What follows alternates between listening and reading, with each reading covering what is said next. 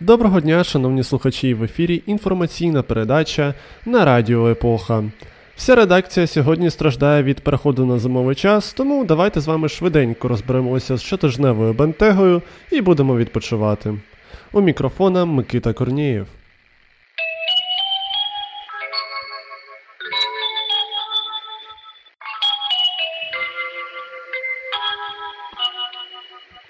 Головна новина. Вже багато випусків ведучі Радіо Епоха говорять про необхідність вакцинації від COVID-19. І нарешті народ України до нас прислухався.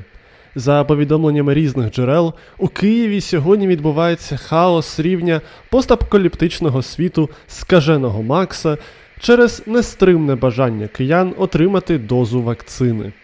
Метро та інший транспорт їздять майже порожніми, а у пунктах вакцинації утворилися величезні черги. В одній з таких черг сталася масова бійка між охочими вакцинуватися. Тим часом у Івано-Франківську напередодні, бажаючи пройти процедуру вакцинації, не випускали лікарів з пункту вакцинації у місцевому торговому центрі з вимогами щепити абсолютно всіх, хто не дочекався своєї черги станом на кінець робочого часу пункту. Медики перебували у полоні до втручання поліцейських, яким вдалося загасити конфлікт. Редакції Радіо Епоха надзвичайно приємно, що ми зуміли пробудити здоровий глузд та сумління українців, але також існує версія, що не бувало ажіотаж у пунктах щеплень, викликаний жорсткішими мірами, які були введені у так званих червоних зонах. Так, у столиці перебувати у більшості закладів та користуватися громадським транспортом можна лише з наявності сертифікату про вакцинацію або негативного тесту на COVID-19. Схожі ультрарадикальні обмеження були запроваджені і у Запоріжжі. На одному з підприємств Одеси сертифікати вимагають у працівників під час видачі зарплати, а у Маріуполі без такого документу не пускають у місцевий громадський туалет. Що ж, шановні слухачі, хоч слухати Радіо Епоха можна і без ковід-сертифікату, ми все одно радимо вакцинуватися та отримати цей документ. А також радимо залишати коментарі, оцінки та поширювати цей та інші випуски наших передач. Окремо подякуємо, якщо ви підтримаєте нас на Патреоні, посилання на який, як завжди, у описі.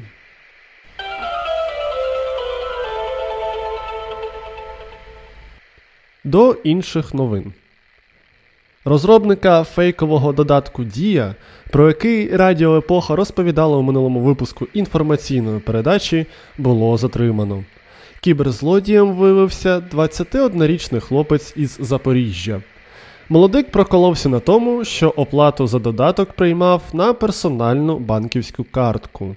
Тепер йому загрожує до 6 років тюрми, а до суду хлопець змушений буде працювати на міністра цифрової трансформації Федорова у Мінцифрі. За словами міністра, молодий програміст працюватиме над соціально важливими проектами.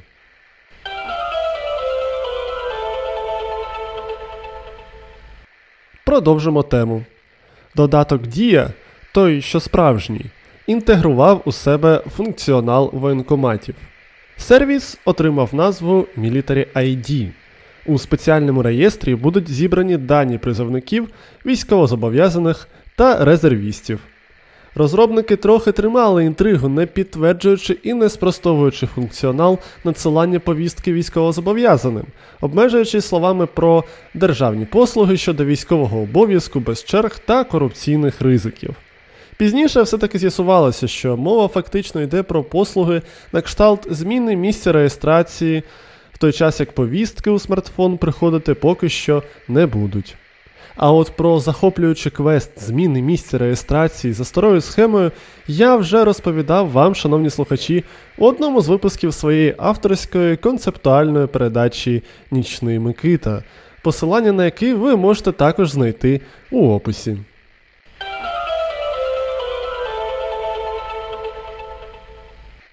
У одіозного депутата від ОПЗЖ Іллі Киви, схоже, проблеми не тільки з головою, а й з законом.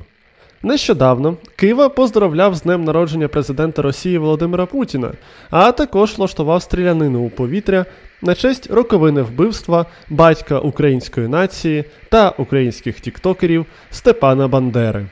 Через обидва інциденти проти нардепа були порушені кримінальні справи. Сьогодні ж Киву, за повідомленнями українських ЗМІ, затримали у Києві для вручення підозри. Депутат був за кермом автівки, що належить Оксані Марченко, дружині іншого одіозного проросійського депутата та за сумісництвом ката українських поетів Віктора Медведчука. Сам Кива це спростував. Депутат зняв відео, в якому розповів, що зупинили його нібито через проблеми із документами на автівку, а також звинуватив МВС у систематичному тиску на нього та провокації з метою створити конфліктну ситуацію між депутатом та силовиками. Кореспонденти Радіо Епоха, стримуючи огиду, продовжують слідкувати за ситуацією.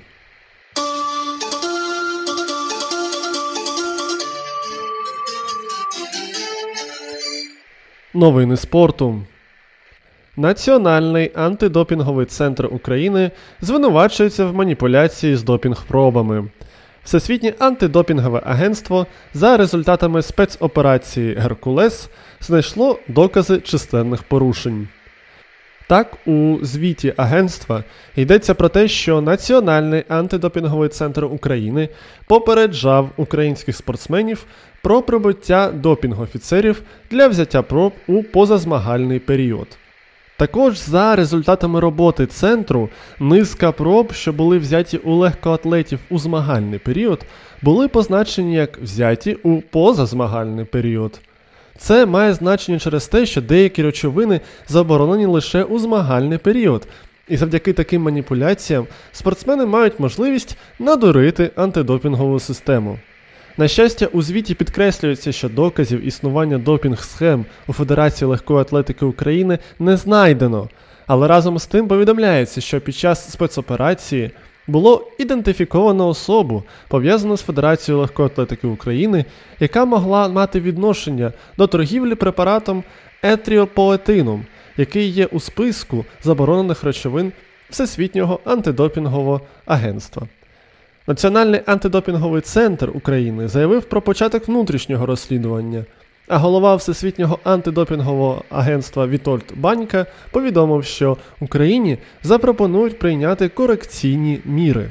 Якщо ці міри не будуть прийняті, на українських атлетів чекають серйозні санкції, на кшталт тих, від яких страждають поціновувачі Мальдонію з Російської Федерації.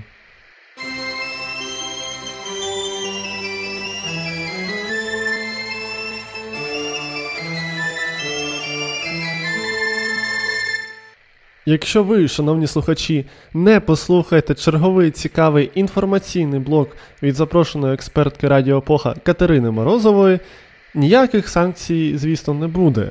Але ми все одно радимо це зробити, адже в Катерини завжди цікаві та незвичні новини. Катерино, вам слово. Доброго дня, шановні слухачі. Рада знову бути запрошеною експерткою студії Радіо Епоха. Оксфордський словник оголосив слово року. Слово вакс, тобто вакцина та інші його похідні, стали головним словом 2021 року за версією укладачів Oxford English Dictionary. У поточному році різко збільшилася частота вживання слова вакцина та інших однокореневих до нього слів, і пов'язаних з ними словосполучень, як то повторна вакцинація, невакциновані, антиваксери тощо. Цьогоріч же слово вакс використовувалося у 72 рази частіше, ніж у 2020 році. Стали популярними також неологізми, пов'язані з цим словом, наприклад, вакциніста. Так говорять про людину, що хизується тим, що вакцинувалася, і розповідає про це друзям у соцмережах. Ваксі так називають фото, яке люди роблять під час вакцинації. Double-waxed – про людину, що вакцинувалася двома дозами, і таке інше. Друкованими на 3D-принтері іграшками, аксесуарами та навіть їжею вже нікого не здивуєш, тому в Техасі вирішили все ж таки спробувати нас здивувати друкованими будинками. У місті Остін, що в штаті Техас, невдовзі на 3D-принтері буде надруковано цілий район з сотнею будинків, як повідомляє Wall Street Journal. Компанія Lenner Group разом зі стартапом Icon планують у наступному 2022 році побудувати цілий район, е, для якого використано буде звичайні будівельні матеріали, проте будинки матимуть вільну форму та вигнуті стіни. За повідомленнями забудовника, перевага такого району буде не тільки у швидкій побудові будинків, а і у їхній низькій вартості. Також на цих будинках буде встановлено сонячні панелі. Раніше, за підтримки того ж таки стартапу Icon, у Мексиці було надруковане ціле селище для малозабезпечених родин, яке вже навіть витримало один семибальний землетрус. А очікувати нам на землетруси або інші стихійні лиха, ми дізнаємося вже зараз із народної погоди.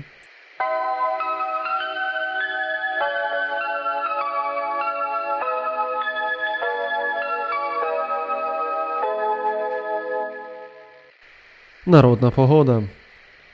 5 листопада. Яків.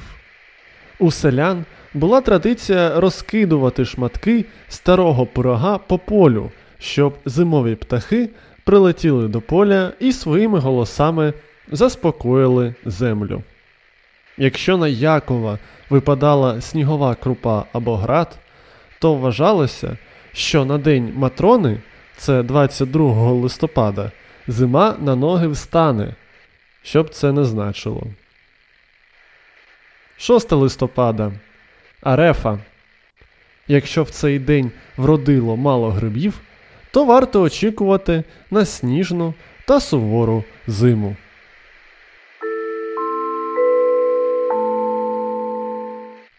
Подія тижня. 4 листопада 1890 року у Лондоні відкрилась перша у світі підземна електрична залізниця. Шестикілометрова залізнична гілка сполучила вокзали Педінгтон та Фарінгтон. Новий транспорт назвали Metropolitan Railway, що у перекладі означає столична залізниця. І саме завдяки цьому подібний громадський транспорт у більшості країн світу зветься просто метро. Щоправда, самі лондонці наразі віддають перевагу назві Underground, підземка або навіть тюб труба. Відкрив рух метрополітену і став першим його пасажиром принц Вельський, майбутній король Великої Британії Едуард VII. В Україні ж метрополітен вперше відкрився у Києві рівно за 70 років та 2 дні після відкриття лондонського 6 листопада 1960 року. Київський метрополітен наразі налічує 3 лінії та 52 станції, а лондонський 11 ліній та 270 станцій. Звісно, 70 років фори даються в знаки, але експерти з урбаністики Радіо Епоха з оптимізмом дивляться в майбутнє і впевнені, що за 70 років у Києві відкриють ще дві станції на виноградарі.